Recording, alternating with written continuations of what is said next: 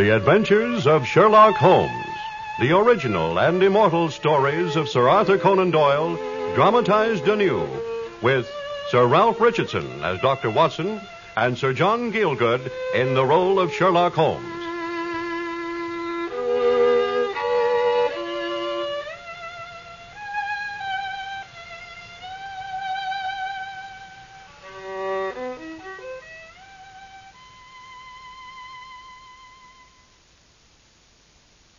Many of the cases of Sherlock Holmes were private affairs that made no stir outside the family circles involved. But the disappearance of Silver Blaze was a matter which set the whole country by the ears. For not merely had this horse, the favorite for the Wessex Cup, vanished for a week before the great race, but his trainer had also been tragically murdered. John Straker, the trainer, lived in a small villa about 200 yards from the stables. I see you have some newspapers there, Watson. Let's see what they have to say about the matter. Oh, well, um, here's the, here's the Morning Post. It says, uh, the horses had been exercised and watered as usual, and the stables locked up at nine o'clock. Two of the lads walked up to the trainer's house, where they had supper in the kitchen, whilst the third, Ned Hunter, remained on guard. A few minutes after nine, the maid, Edith Baxter, carried his supper, a dish of curried mutton, down to the stables. As the path ran over the open moor, she carried a lantern with her. About 30 yards away from the stables, a man appeared out of the darkness and called to her to stop. Excuse me, miss. Oh! Can you tell me where I am? I'd almost made up my mind to sleep on the moor when I saw your lantern. You're close to King's Pyland training stable, sir. I am. What a stroke of luck. I understand that the stable boy sleeps there alone every night. Perhaps that's his supper you're carrying. Yes, sir. But it'll be getting cold. Yes, but um, you wouldn't be too proud to earn the price of a new dress, now, would you? See, the boy gets this uh, note tonight, and you'll have the prettiest dress that money can buy. Let me pass, sir. I'm not giving notes to anybody.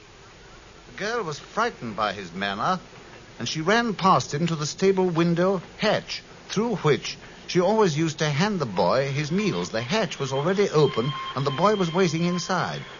She'd just begun to tell him what had happened when the stranger came up again. Good evening. I wanted to have a word with you.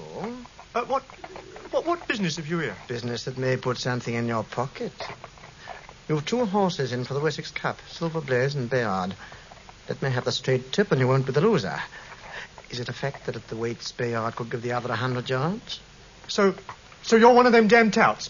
Well, I'll show you how we serve them at King's Pyland. Just wait till I set the dog free. Rover! Rover!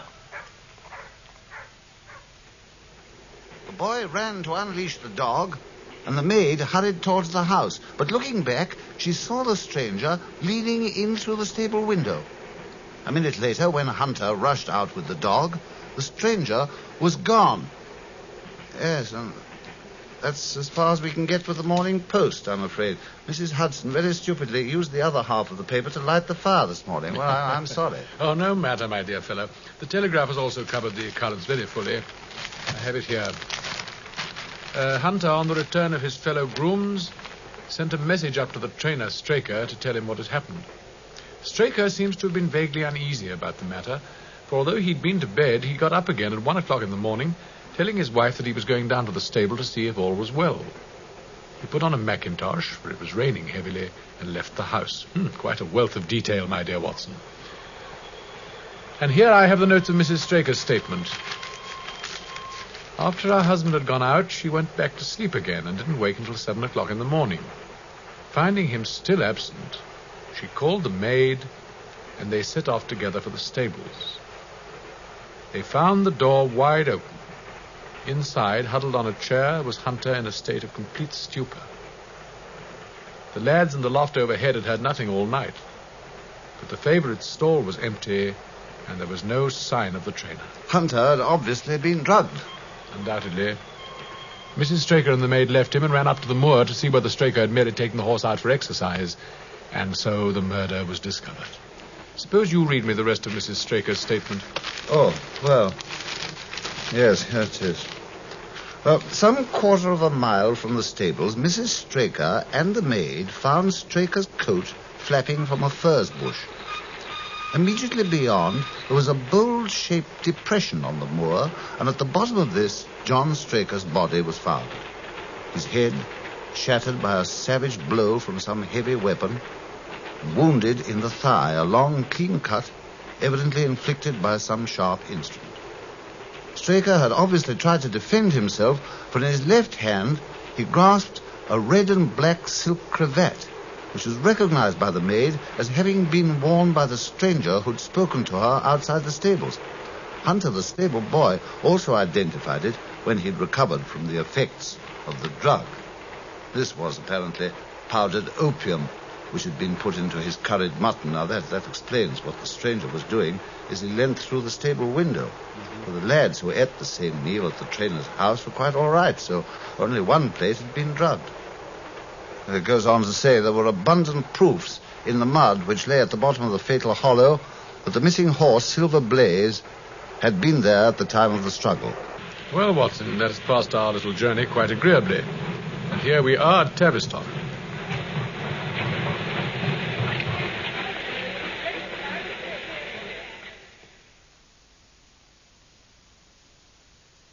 Tavistock lies like the boss of a shield in the middle of the huge circle of Dartmoor. Two gentlemen were waiting for us at the station Silver Blaze's owner, the well known sportsman Colonel Ross, and Inspector Gregory of Scotland Yard. I'm delighted that you've come down, Mr. Holmes. The inspector here has done all that could possibly be suggested, but I wish to leave no stone unturned in trying to avenge poor Straker and recover my horse. I trust that I may be able to assist you, sir. Has there been any fresh development? I'm sorry to say we've made very little progress. As you know, we've had no uh, difficulty in tracing the stranger. Uh, he was well known in the neighborhood. His name is uh, Fitzroy Simpson, man who's come down in the world and uh, lives by a little quiet and genteel bookmaking in the London clubs. His books show that he was carrying bets up to five thousand pounds against the favourite. When confronted with the cravat, he turned very pale and was utterly unable to account for its presence in the hand of the murdered man. Of course, Straker himself was wounded, wasn't he? In the thigh. He may have wounded himself in the convulsive struggles which follow any brain injury. Excellent, my dear Watson. It's more than possible, it's probable. In which case, one of the main points in favor of the accused disappears. A minute later, we were all seated in a comfortable landau and were rolling through the quaint old Devonshire town. A clever counsel would tear your case to rags. Why should Simpson take the horse out of the stable? If he wished to injure it, he could do it there. Has a duplicate key to the stable door been found in his possession? What chemist sold him the powdered opium? Above all, where could he, he, a stranger to the district, hide a horse? And such a horse as this? Tell me, what is his own explanation as to the note which he wished the maid to give to the stable boy? He says it was a ten pound note, and one was found in his purse. Also, he's not a stranger to the district. He's twice lodged at Tavistock in the summer. Uh, the opium he uh, probably brought with him from London. The key, having served its term, will be hurled away. As for the horse, it may well lie at the bottom of one of the pits or old mines upon the moor. What does he say about the cravat? He admits that it's his and says that he lost it. But uh, a new element has been introduced into the case, which may account for his leading the horse from the stables. We found traces that show that a party of gypsies encamped on Monday night within a mile of the spot where the murder took place. On Tuesday, they were gone. Simpson may well have been leading the horse to them when he was overtaken. Mm, it's certainly possible. Uh, the moor's being scoured for them. Meanwhile, I've examined every stable and outhouse in Tavistock and for a radius of ten miles. There's another training stable quite close, I believe. Uh, yes, and that's a factor we must certainly not neglect. As uh, Desborough, uh, their horse, was second in the betting, they had an interest in the disappearance of uh, Silver Blaze. Uh, Silas Brown, their trainer, is known to have had large bets upon the event, and he was no friend to poor Straker. However, we've examined his stables, and there's nothing to connect him with the affair. And nothing to connect Fitzroy Simpson with their interests. Uh, nothing at all. Ah, well, here we are.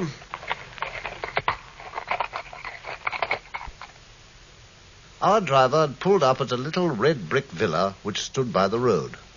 Colonel Ross asked Holmes whether he would like to go on to the scene of the crime. No, I think I prefer to stay here a little while and go into one or two questions of detail. Straker was brought back here, I suppose. Yes, he lies upstairs. The inquest is tomorrow. He's been in your service some years, Colonel. I've always found him an excellent servant. I presume that you made an inventory of what he had in his pockets at the time of his death, Inspector. I have the things themselves here in the sitting room. Uh-huh. Here they are. A box of matches, two inches of tallow candle, pencil case, a few papers, and the ivory handled knife. Yeah, a very singular knife, Watson. Surely in your line. It's what we call a cataract knife. We use it for surgical purposes, including very delicate operations. A strange thing for a man to carry with him on a rough expedition. Why, it won't even shut up to go into his pocket. Uh, the tip was guarded by a cork, which we found beside his body. His wife tells us that he kept it for some days on the dressing table and picked it up as he left the room. A poor weapon, but perhaps the best he could lay his hands on at the moment. And the papers? Uh, hay dealer's accounts. Uh, this letter from Colonel Ross and this uh, dressmaker's account for thirty-seven pounds fifteen, made out by Madame Lesurier of Bond Street. May I see that bill, please? Uh, certainly. It's made out to William uh, Derbyshire. William Derbyshire. Uh, Mrs. Straker tells us he was a friend of her husband's and that occasionally uh, letters for him were addressed here. Had he been staying here then? Did Mrs. Straker know him? I gather not. But uh, here is Mrs. Straker. Uh, Mr. Sherlock Holmes, uh, Mrs. Straker. How do you do, sir? How do you do, Mrs. Straker? Surely we've met before at a garden party in Plymouth recently. No, sir, you must be mistaken. Dear me, I could have sworn it. You wore a costume of dove-coloured silk with ostrich feather trimmings. Never had such a dress, sir. Oh, well, that settles it then. Uh, if you'll excuse me, sir, I'd like a word with the colonel. Of course. I'll be with you in a moment, Mr. Holmes. Uh, oh, uh, Inspector. Holmes, I believe you've got your hand on a clue. Oh, do you? As a matter of fact, I was just remembering a really excellent curry we once ate together in Soho.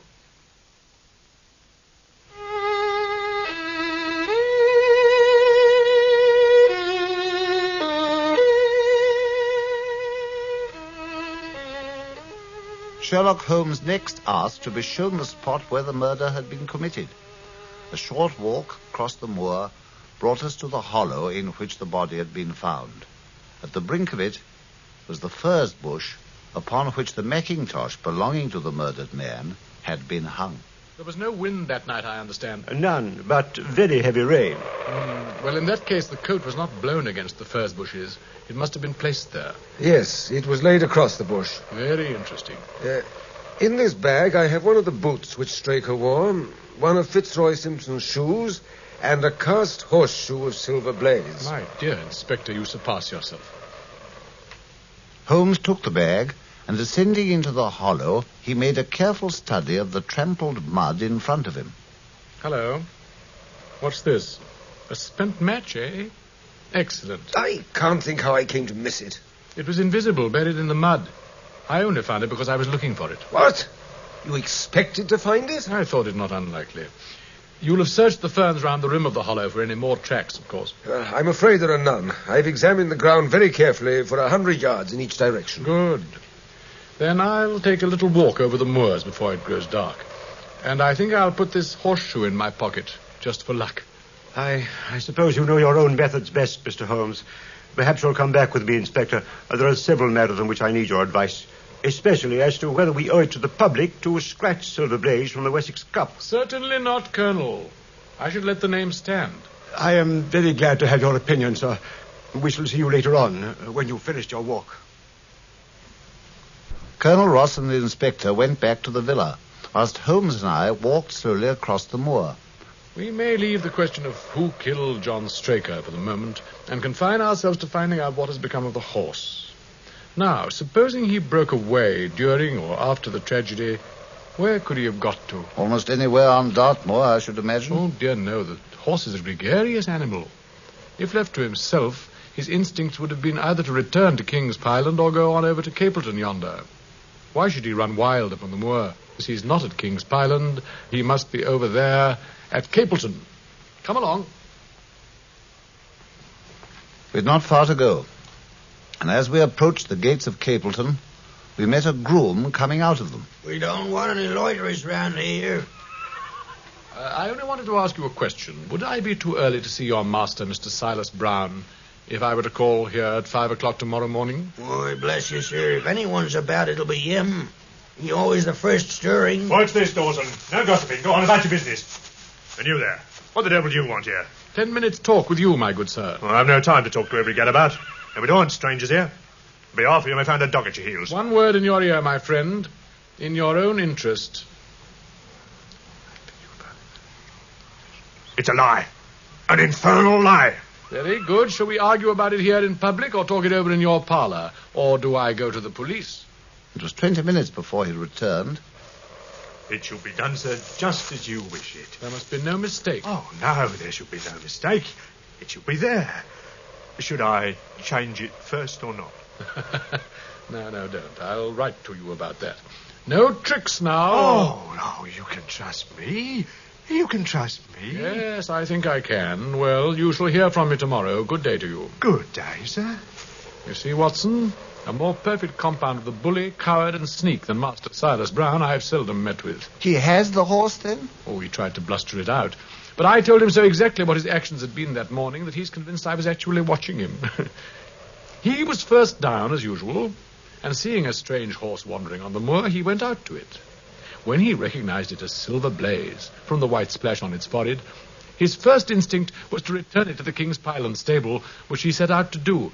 But then he realized that if the horse could only be hidden till after the Wessex Cup, his own horse Desborough would almost certainly win. So he changed his mind and turned back halfway, brought Silver Blaze down to his own stables. But I thought his stables had been thoroughly searched. Oh, an old horse faker like him has many a dodge. Ah, but aren't you afraid to leave the horse in his power now, since he's every interest in injuring it? My dear fellow, he'll guard it like the apple of his eye. He knows that his only hope of mercy is to produce it safely at the racetrack for the Wessex Cup. I made that perfectly clear to him.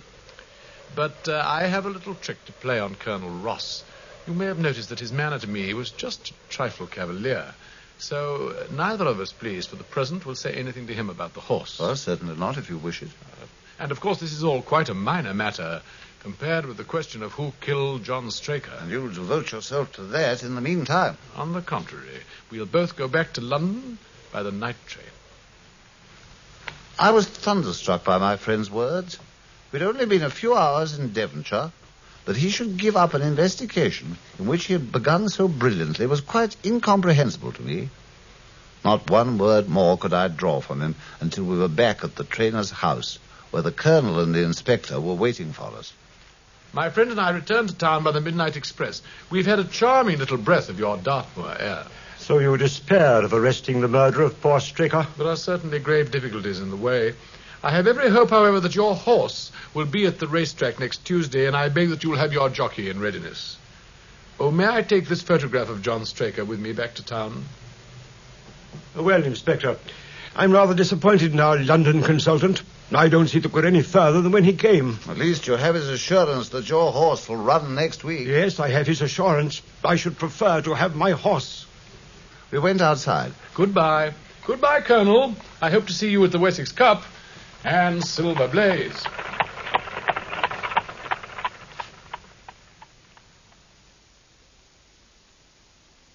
Four days later, Holmes and I saw Silver Blaze win the Wessex Cup by a good six lengths. But it was not a Silver Blaze that even its owner could recognize.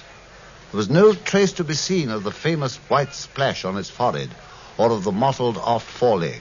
The Silver Blaze that won the Wessex Cup was a powerful bay. It was only in the weighing enclosure after the race that Holmes began to explain to a colonel who was completely bewildered.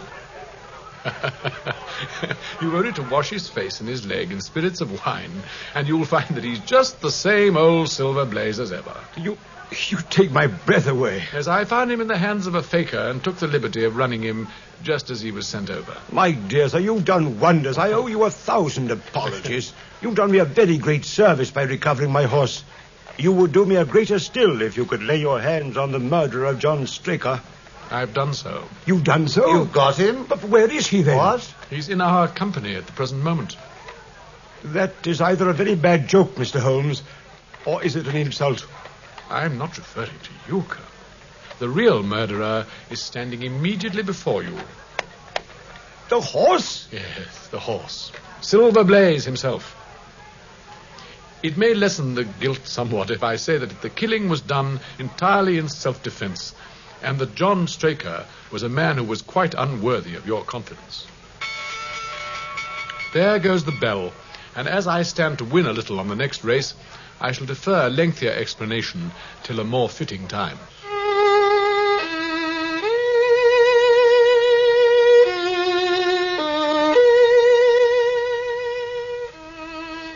Was not until we were on our way back to London that Holmes would get down to these explanations, despite the impatience of both the Colonel and myself. I must confess that I even suspected Fitzroy Simpson myself for a time. It was only when I reached the trainer's house that the immense significance of the curried mutton occurred to me. The curried mutton? You mean when you mentioned our Soho meal? Exactly. Powdered opium has a disagreeable and perceptible flavor. Only something more strongly flavored, like a curry, could have disguised the taste. Now, Fitzroy Simpson could never have known that the maid would be serving the stable lamb with a curry that night. The only people who could have known that were people in the house. So who could have taken advantage of the fact? Then there was the silence of the dog when the horse was taken from the stable. It failed to bark because it knew who the intruder was. I was already quite convinced that the intruder must have been John Straker himself. John Straker himself? Why did he wish to take Silver Blaze out onto the moor in the dead of night and secretly? The answer to that was in John Straker's pocket. The dressmaker's bill? Precisely. Addressed to William Derbyshire. That set me thinking. Perhaps John Straker was leading a double life. After all, his wife confirmed that the expensive costume wasn't for her. And by recognizing the photo that I showed her, Madame Lesurier, the dressmaker, later confirmed that John Straker had indeed bought it there to give to a woman of more expensive tastes than his wife. In fact, John Straker was leading a double life and was in bad financial straits. Mm-hmm. John Straker. I can scarcely believe it. The knife gave me the final clue. It was a surgical knife, such as could be used to lame a horse without leaving any visible evidence of foul play. By laming Silver Blaze and betting on Desborough, John Straker would have been able to retrieve his fortunes. The scoundrel, the man I trusted.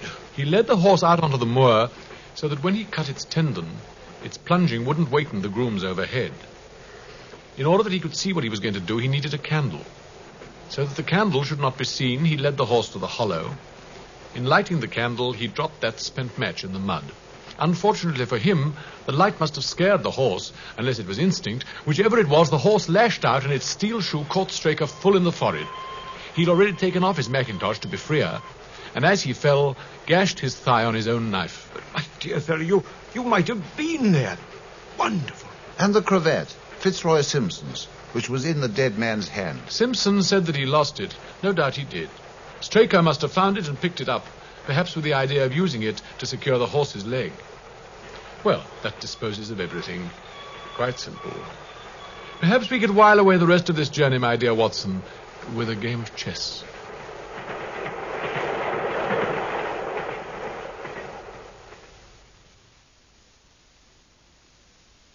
The Adventures of Sherlock Holmes, based on the original stories of Sir Arthur Conan Doyle, have been dramatized anew with original music composed by Sidney Torch.